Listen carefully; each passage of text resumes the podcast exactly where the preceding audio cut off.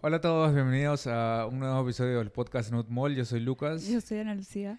Eh, y hoy vamos a hablar de un paper que es relativamente antiguo, eh, dos mil cuatro, eh, pero que creo que es importante porque eh, muestra algo eh, que no se suele hacer mucho énfasis cuando hablamos de eh, nutrición y de cómo consumimos los alimentos y, y un poco también eh, este, forma parte de... de Eh, el tema de cómo preparas los alimentos y cómo consumes los alimentos sí influencian. Eh, al final, cuánto absorbes o cuánto metabolizas de diferentes cosas. Y también hace referencia un poco a la matriz alimentaria que compone cada alimento. Que, que hemos, hace referencia que hemos tocado en un episodio anterior. Es un tema recurrente, ¿no? Pero sí. Es importante porque al final eh, tocamos ejemplos eh, específicos, pero que, están, eh, que muestran la importancia de la matriz. Te voy a poner el paper en pantalla. Sí. Eh, y bueno, este es, este es el título. ¿Dónde está? Okay. Eh, básicamente dice que la biodisponibilidad de los carotenoides, eh, que son eh, fitoquímicos, que quiere decir eh, compuestos químicos que están presentes en los vegetales. Eh, en este caso, los carotenoides son eh, precursores de la vitamina A. Uh-huh. la, Carotenoide, me imagino que la palabra carotenoide viene de, de carrot, ¿no? Bueno, vendría del griego, no del... Bueno, pero, pero sí, son conocidos porque le dan ese color eh, rojizo o, o más naranja. O también verdoso, porque también mm. está en los cloroplastos de las hojas. Los carotenoides también. Ajá. Ajá. Entonces, okay. eh, por eso es lo que decía que es importante la matriz alimentaria porque... En los vegetales de hojas verdes, uh-huh. o sea, la lechuga, eh, la ensalada romana... La espinaca. Ajá. Es, están concentrados en los eh, compartimientos que se llaman plastidos, uh-huh. que son, en general, los... Hay cloroplastos y cromoplastos, uh-huh. o plastidos, me parece que es el... Sí, de las plantas, sí, absolutamente eh, cero. Entonces... Eh, son un poco difíciles de absorber porque hay que eh, sacarlos de ahí. Ajá. O sea, estos compuestos, estos fitoquímicos. Ah, fitoquímicos en general, no estás hablando de carotenoides, estás hablando eh, de fitoquímicos. Bueno, estoy hablando de que los carotenoides están principalmente en los cloroplastos, mm. en estas plantas de hojas verdes. ¿De hojas verdes? Sí. Okay. Es que hay, ah, por ejemplo, los carotenos están en, en la zanahoria. Ajá, pero eso es lo que yo conocía, que los también están en la, están en la papaya. Ajá, el licopeno es un tipo de caroteno que está en, en el tomate. Ajá, eso pero es lo por que ejemplo, yo conozco. Claro, cuando te dicen ah, que tienes que comer ensaladas y que en las ensaladas usas lechugas, espinacas, diferentes Ajá. hojas verdes, eh, la cantidad de carotenos que está presente en estos eh, alimentos es alta, pero el problema es que su disponibilidad está limitada, uh-huh. porque están encapsulados dentro de los cloroplastos de las hojas y hay que sacarlos de ahí. Entonces, lo que demuestra este artículo en resumen y que me llamó la atención y que puede ser un poco confuso eh, en cuanto a, eh, no sé, recomendaciones nutricionales que, hace, que uno hace o que es, ha escuchado uh-huh. de... Ah, cuida cuánta grasa le echas a tu ensalada porque no sabes cuántas calorías estás consumiendo ahí. Uh-huh. En este caso, lo que, nos, lo que estos investigadores encuentran es que para mejorar la absorción de los carotenos, de las hojas verdes, o en general de otros compuestos ricos en caroteno, porque creo que también usan eh, zanahorias y tomates, uh-huh. eh, se ve que la biodisponibilidad en el intestino de los humanos eh, eh, incrementa dependiendo de si aderezas tu ensalada con un aliño, espero que aliño sea conocido en todas partes. Bueno, era, en realidad es con grasa, ¿no? Ajá, pero un, un, un ader- aderezo o uh-huh. un... Sí, con, sí. Un condimento que le echas a tu ensalada, pero que sea alto en grasa. Uh-huh. Uh-huh. Entonces, me pareció interesante, pero por lo que te digo es eso, es como... Siempre uno escucha eso ah, de que sí, solo como ensalada, pero estoy engordando. Uh-huh. Es como, ah, pero ¿cuánta grasa le estás echando? O ¿cuánto aliño o, o acompañamiento estás usando para tu ensalada? Pero a la larga, en el caso de absorción de estos fitonutrientes, mm. importa. Sí, es que creo que al final eh, son, son, son dos, dos temas separados, ¿no? El contenido calórico y el efecto que puede tener sobre ganancia de peso, y otro fisiológicamente eh, y nutricionalmente, eh, el, el efecto que tiene la grasa de por sí como... Eh, ¿Cuál sería la palabra en español de carrier? Es como que tiene... Eh, sirve para... Eh, como, como estimulador de la absorción de muchos, muchos compuestos eh, que son liposolubles, ¿no? Uh-huh. eh, pero eso que mencionas que me pareció interesante sobre, sobre la, la necesidad de... Eh, o que, que, que es difícil eh, acceder a estos carotenoides. ¿Solamente pasa en hojas verdes? O en otras fuentes como los que yo conocía, los, los, este, las zanahorias o los tomates eh, o las papayas, que también son, o sea, están dentro de las células, ¿no? Porque cuando com- comemos la fruta estamos comiendo las células. Estás comiendo de todo, entonces tienes que liberarlo de las células. Eh, entonces, ¿es igual o hay algo que hace eh, particularmente la, la a las hojas verdes más, más eh, difíciles? Es la composición de la matriz alimentaria. Por algo que he estado leyendo, por ejemplo, es que dicen que la papaya de por sí tiene... Eh, compuestos también un poco más grasos, ajá, que favorecen la absorción de los carotenos presentes en, en, en ah, esta okay, fruta. Okay, okay. Pero que en general en las hojas, sobre todo los de hojas verdes, es mucho más difícil. Uh-huh. O sea, tienen alta concentración, pero esta, esta alta concentración no se traduce en lo que uno absorbe. Uh-huh. Entonces, um, algunos investigadores sugieren eh, acompañar esta ensalada de... O, o, eh, en general estos alimentos, uh-huh, en general el tomate, que también de por sí es un poco alto en licopeno y esto, pero acompañarlo de grasa se ve que favorece la absorción, uh-huh, de estos compuestos. Ahora, ¿dónde podemos mostrar el gráfico? Eh... No funciona mi video. Podrías ah. hacerlo con el mouse también. Bueno, pensé que con el, con el touch. Ya, yo, yo lo muevo, yo lo muevo. Um, sí, bueno, es, es, en general, es un el, experimento, es un estudio. Alguna limitante que veo con ¿no? este estudio es que eh, reclutaron a nueve personas y al final tuvieron la data de siete, que fueron, uh-huh, los que cumplieron la dieta.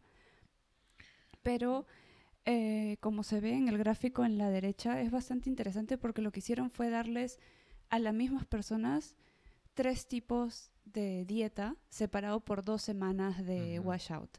Entonces, tenías a estos sujetos que... Eh, previo a, a comer esta ensalada, eh, consumían una dieta baja en carotenos, uh-huh, pero esto no era controlado, era recomendado. Les, les daban una lista de qué alimentos eran altos en carotenos y que no los consuman, uh-huh, tres días antes a la prueba. Luego tomaban medidas base en sangre, porque lo que midieron fue eh, la presencia de estos carotenos en quilomicrones. Uh-huh. Eh... Entonces, eh, lo que hicieron fue darles una ensalada con, una, eh, con un aliño cero en grasas, o sea, bajo en grasas, nada de grasas, uh-huh, perdón, era, es uno sin grasa, uno bajo en grasa y otro alto en grasa. Uh-huh. Eh, ¿Cuánto era el alto en grasa? Uh, me parece que uno era cero, el otro seis gramos, y el último, no estoy segura si era veinticuatro, porque también he leído otro estudio donde usan treinta y dos gramos. Mm. Debe estar por ahí en el... Eh, revisamos. Ajá. En este caso, el aceite que usaron era aceite de canola también. Entonces hicieron una mezcla de, mm, un aliño con agua, vinagre y aceite. Entonces hicieron diferentes proporciones del aceite. Y lo importante es que los investigadores les dieron estas dietas. Mm.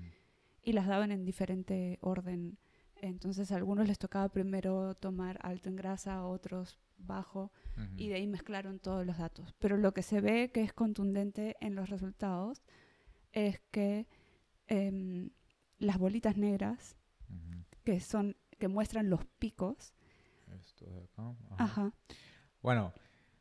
Básicamente, la, la curva más alta es la que eh, muestra... Es la absorción, sí. Es, es la presencia... Bueno, absorción acá lo miden como los carotenos que están empacados en kilomicrones. Claro, pero eso es eh, cambios en el contenido de, de, de el eje Y, es cambios en el contenido de carotenoides en los kilomicrones, ajá, versus tiempo. Ajá. Después de consumir la ensalada. Ajá, que me dieron Ajá. hasta, me parece, ahí sale diez horas, pero me dieron doce, doce ah. puntos. En, ah, son, sí, es bastante tiempo, ¿no? diez horas. Ajá. Entonces sí, se ve... ¿Ah? Pero, ah, bueno, tenían un, un eh, sampleado cada, cada dos horas. Eh. Cada dos horas, cada dos sí. horas, sí.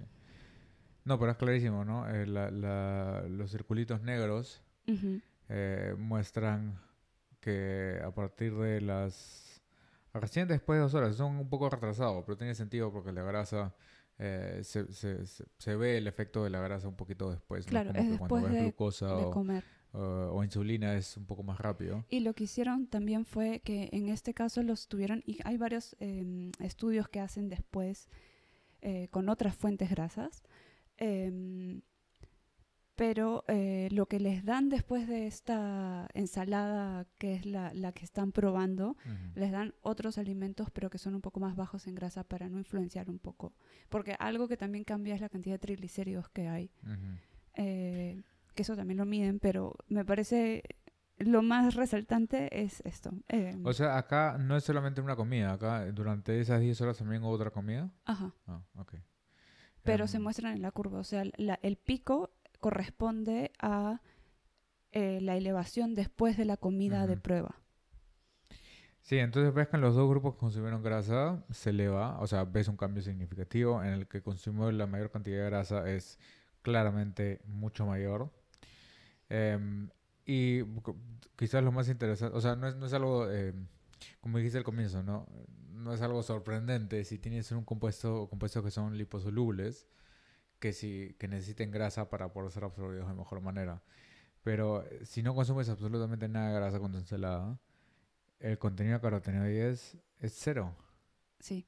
Y eso es algo que, que realmente me, me sorprendió y que lo he visto en muchos más estudios. Ajá. Es consistente. Eh, es consistente que si no hay grasa, la absorción es casi nula. Uh-huh. ¿Y esto fue en ayunas? Las medidas. O sea, eh... el, el, el experimento. O sea, no, sí. eh, si comieron una ensalada no pueden estar en ayunas, pero ¿comieron la ensalada habiendo estado en ayunas? Habiendo estado en ayunas ah. de unas, unos tres días bajos en, en, una, en una dieta baja uh-huh. en carotenos, para porque medir es, directamente... El... Eso es importante, ¿eh? Uh-huh. eh, porque yo podría argumentar que quizás no necesitas grasa con tu ensalada si es que has comido grasa en la comida anterior. Uh-huh. Porque si estás haciendo el experimento en ayunas y no han comido nada... Eh, En ese, bueno, tiene sentido para metodológicamente hacerlo de esa manera para dar una diferencia. Pero si es que, por ejemplo, yo almuerzo algo con grasa y como una ensalada en la noche, por el momento en que como la ensalada en la noche, todavía voy a tener eh, grasa en, disponible en probablemente estudios, para... Sí, eh, en otros estudios se ve que si comes una comida que tiene un poco más alto en grasa, en el... Ay, yo estoy señalando con la mano, pero sí, se sí. ve un pico más chiquito eh, en... La, acompañando la hora donde hayan comido. Eso lo he visto uh-huh. en algunos otros estudios. Es como, por ejemplo, no sé, que comen la ensalada después del tiempo cero, se eleva, acá se está elevando entre los puntos dos y cuatro, las uh-huh. horas dos y cuatro. Entonces, si imagínate que comes algo en la tarde, en, entre el punto seis y ocho también se eleva, pero ligeramente. Uh-huh. Pero o sea, porque... No están... Claro, pero porque usualmente han estado controlando las dietas que se comen después. Uh-huh. Porque este mm, procedimiento lo he visto repetido en varios estudios, con algunos cambios, Ajá. pero eh, lo he visto repetido en varios estudios. Ajá. Y eso es, este, porque bueno, cuando hablamos en, en general, ya yéndome un poco más, no sé por dónde, por dónde te gustaría seguir llevando la discusión, pero a mí se me ocurre que es, que es este, eh, pertinente un poco mencionar el hecho de que primero muchos de estos compuestos que son eh, podrían, son, son fitonutrientes o, en términos exactos sería fitoquímico, porque es un mm. químico que está en plantas. Ahora, que, que le damos algún valor nutrimental ya es otra cosa. Entonces, estos fitoquímicos eh, so, son xenobióticos. ¿Qué cosa es un xenobiótico? Es una sustancia externa, ajena, eh, que ingresa a nuestro organismo. Ahora, muchos xenobióticos son metabolizados por la eh, microbiota intestinal. Esos, esos también sufren eh, degradación a nivel de microbiota. ¿Se ha caracterizado un poco? O... La verdad que no he revisado uh-huh. de Porque eso. Po- podría ser también eh, una especie de... Creo que algunos de... sí pueden ser absorbidos. Porque a, no sé si, si básicamente si, por ejemplo, en el caso del cero grasa, no absorbes nada, pero eh, simplemente lo excretas, o puede ser metabolizado por tus eh, bacterias intestinales y, y tiene un efecto diferente, no sé, simplemente se, se me está ser. ocurriendo. Porque algo curioso que leí, porque a raíz de este estudio han salido otros estudios de combinaciones recomendadas mm. para incrementar la absorción de estos fitoquímicos. Entonces, por ejemplo, es que agregues... Eh, ay, iba a decir palta, pero no todo el mundo usa aguacate. La aguacate. Aguacate. Ah. Palta, aguacate... Eh, ¿qué otro, qué otro? No, abocados en inglés. Creo que aguacate o palta. Palta, mm. bueno, aguacate. Palta es solamente de, de Perú. Creo. Aguacate, eh, entonces aguacate. Eh... recomiendan eh, consumirlo junto con eh, una ensalada porque la grasa uh-huh. contenida en, en el aguacate se... puede incrementar la absorción. Eso es lo que se me ocurre. También he visto estudios donde recomiendan consumirlo junto con huevos uh-huh. porque en la yema del huevo hay gran cantidad de grasas uh-huh. y también se ha visto, y en estos otros dos estudios que te estoy mencionando, también se ha visto que se incrementa de manera uh-huh. parecida a esta, Eh, el consumo de, bueno, la absorción, perdón, mm. de carotenos. En particular, ahorita nos estamos entrando en carotenos que son de origen lipídico mm. y obviamente a comerlos acompañados de una fuente alta en grasa mm. eh, ayuda a su absorción. Mm. Pero algo que leí, que no he, o sea, tengo el artículo pero no lo he terminado de revisar, era que algunos investigadores Eh, analizaron si es que la composición de la grasa, de la fuente grasa, uh-huh. eh, puede influenciar en, en mayor o menor medida. Entonces, si tienes alta cantidad de ácidos grasos poliinsaturados, monoinsaturados uh-huh. o saturados, que es mejor para favorecer la absorción de estos uh-huh. eh, fitoquímicos. Y algunos vieron que lo mejor es los monoinsaturados, uh-huh. por ejemplo, acompañar con aceite de oliva uh-huh. eh, también se ha medido y también incrementa y es bueno.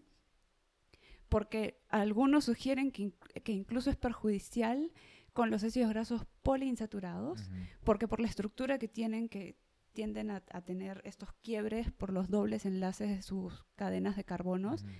eh, estos fitoquímicos son eh, envueltos en micelas eh, cuando son digeridos. Uh-huh. Entonces, dicen que las micelas que están compuestos por ácidos grasos eh, poliinsaturados tienden a ser más abiertas y eso demora su absorción. Uh-huh.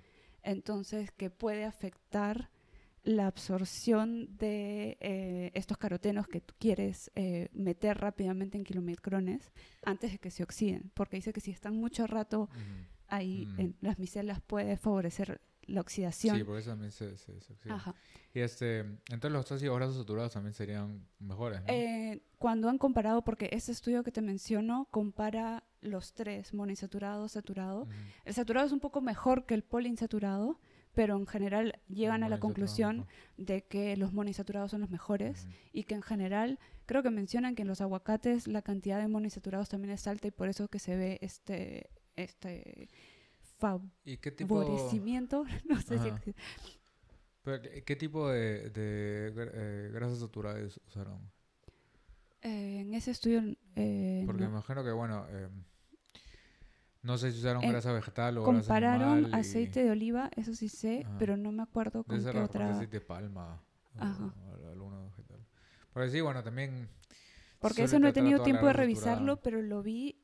Eh, como referencia de este último que es el dos mil diecisiete uh-huh. que también me pareció interesante porque en este caso lo prueban eh, con aceite de soya y en es, este es en colaboración con Unilever uh-huh. que les dio las dietas. Me imagino que hay un interés, pero en este caso que, lo que me sorprende es que desde el dos mil cuatro uh-huh. hasta dos mil diecisiete y siguen debatiendo. O sea, se ha visto que realmente la grasa ayuda a la absorción uh-huh.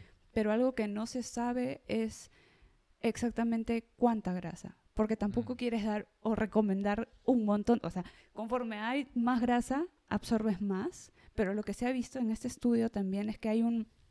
llegas a un límite mm. en el que ya, eh, por ejemplo, lo que más se absorbe es beta-caroteno, o que depende de cuánta grasa y sobre todo de la fuente de la grasa, eh, qué tipo de caroteno puedes absorber mejor. Entonces quieren llegar a, en este caso es un modelamiento, porque quieren ver qué proporción de grasa necesitas para obtener mejor absorción, eh, pero sin utilizar algo que sea tan calórico. ¿Y cuál es el límite? Eh, es que no llegan a un consenso porque ah, se estudian humanos no es tan simple. Y lo que vieron, sí, lo que yeah. vieron es que eh, hay muchas diferencias interindividuales mm. y que hay, en este caso fue en doce mujeres, me parece que probaron, y hay mujeres que son eh, como que absorben de manera muy eficiente, y había unas que pese a que tenían la dosis súper alta, no absorbían nada. Mm. Y como en este caso solo probaron con eh, el aceite de soya, mm. eh, lo que concluyen en base a otras evidencias, y justo fue ahí donde vi la cita de, de, este, eh, de esos autores que trabajan con diferentes fuentes de ácidos grasos, mm-hmm. eh, dicen que hay eh, una diferencia interindividual y que podría ser que hay sensibilidades, que hay gente que responde mejor a un tipo de grasa que otra. Uh-huh. Pero también lo que ven es que sí, porque había unas recomendaciones que salieron hace, creo que en los dos miles, a inicios de los dos mil, que era la cantidad de grasa adecuada para acompañar tu ensalada era entre tres y cuatro gramos. Y varios autores han visto que tres y cuatro gramos no es suficiente. Es, es han visto que es en, de ocho gramos para ¿quién arriba. ¿Quién recomendó tres a cuatro gramos? Eh, Rosen. ¿Cómo, cómo, no ¿Cómo llegas a consumir tres a cuatro gramos? No una sé. Cucharadita nomás son nueve gramos, sí. creo. O sea, es que ellos vieron que era suficiente para absorber carotenos. Pero de ahí varios autores que han eh, repetido ejercicio, eh, ejercicio, repetido estos experimentos eh, no, no encuentran los mismos eh, resultados. Ven que a partir de seis gramos a ocho podría ser más adecuado, pero que hay por rangos, eh, tienes más, eh, eh, favoreces más la absorción de, por ejemplo, licopenos o... Eh, alfa-caroteno o beta-caroteno, porque hay diferentes tipos. Uh-huh. Entonces, que beta-caroteno es el que más se absorbe porque es el que siempre está en más concentración en, en este tipo de alimentos que son los de, por ejemplo, hoja verde o en general, es el más común, pero que hay otros que dependen del rango. Uh-huh. Entonces, eso es lo que se está tratando de buscar. Pero me parece súper interesante el hecho de hacer notar que sí, que para que puedas absorber los nutrientes de tu ensalada, no solo basta comer la ensalada, que es lo que, lo que dicen, es como se recomienda normalmente que uno coma gran cantidad de vegetales, pero puede que estemos comiendo gran cantidad de vegetales y no estás absorbiendo la mitad de los nutrientes que comes. Sí, sí. Um, sí, es, es, es este, este, este artículo, claro, lo, eh, acá también puedo lo, ver. Lo conocía por el, eh, un, eh, uno de los primeros artículos de Nut Mall que escribimos de, de ejemplo de cómo Eh, la estructura, la estructura de un artículo científico. ¿Cómo leer? O cómo leer un artículo científico. Ah, no, cómo reconocer que un artículo es confiable. Este... ¿Ves? Acá es... En este caso, mm. eh, probaron con este tipo de aceite, que es aceite de soya, y en diferentes concentraciones. No, ahí hasta treinta gramos igual no te... O sea, treinta gramos comparado con ocho es... No trataron más.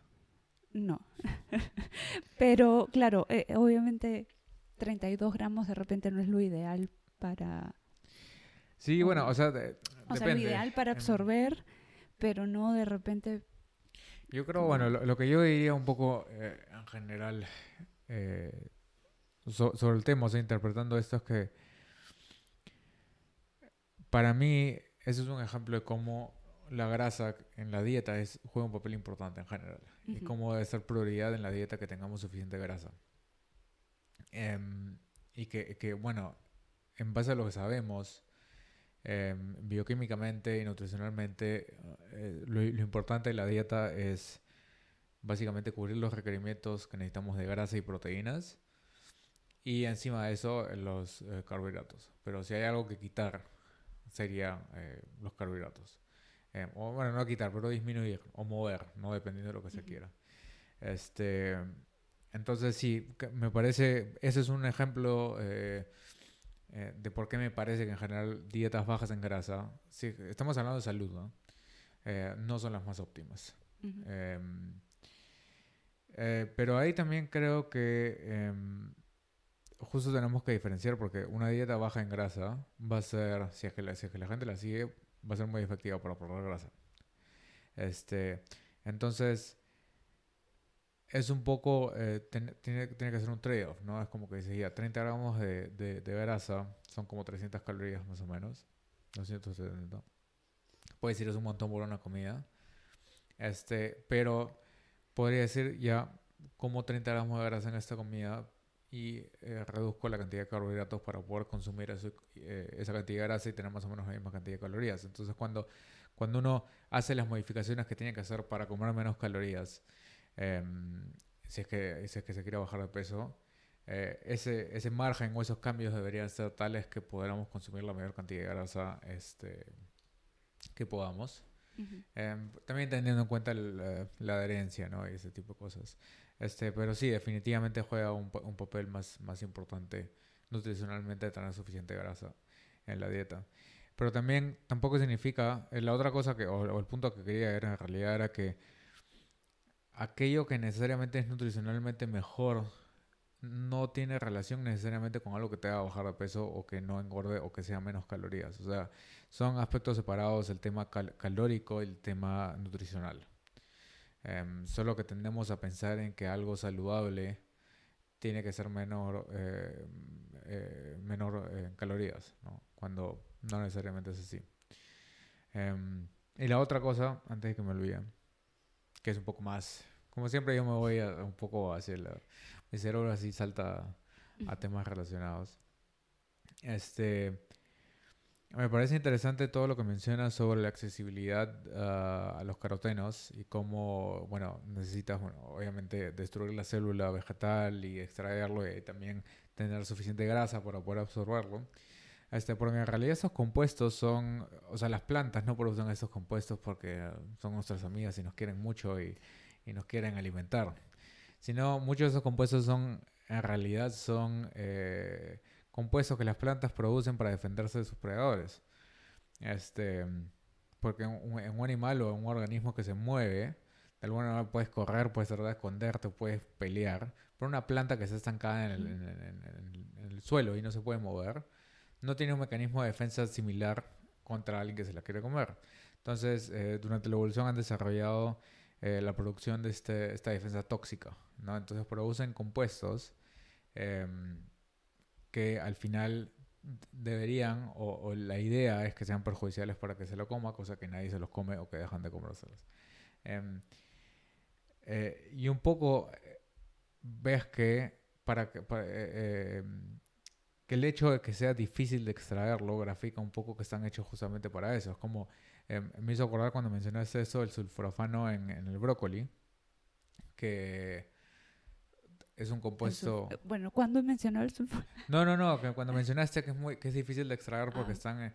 este Que el sulforafano... Eh, bueno, simplemente antes de que, de que se me vaya, todos estos compuestos que supuestamente son tóxicos eh, han mostrado que a ciertas dosis, para nosotros, son beneficiosos porque actúan mediante un mecanismo probablemente de hormesis, que es que a bajas dosis son beneficiosos porque es un estrés leve que uh-huh. hace tu organismo más resistente y estimula la respuesta de procesos que te van a hacer más resistente al estrés, eh, pero que a altas dosis es dañino. Entonces, como consumimos, como los niveles que llegan a nuestras células son bajos, así consumamos un montón justamente por esos problemas, eh, es, un, es un estímulo hermético que nos hace más resistentes al estrés.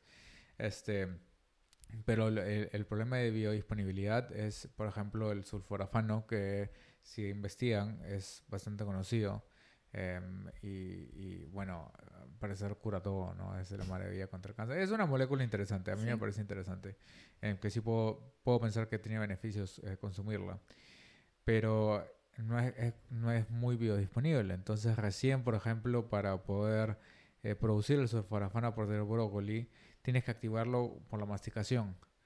Eh, entonces, es, es, es un ejemplo de cómo las plantas pueden producir ciertos compuestos que solamente van a ser activos una vez que alguien destruya la célula, uh-huh. que es, es signo de que se están eh, comiendo, que matando. Algo que me has hecho acordar es que en todos estos casos que hablaba de los vegetales de hojas verdes, son los que se suelen comer crudos, porque uh-huh. también se menciona que el tipo de cocción o preparación de algunos vegetales puede mejorar la biodisponibilidad de algunos de los eh, químicos o uh-huh. fitoquímicos que tienen. Uh-huh.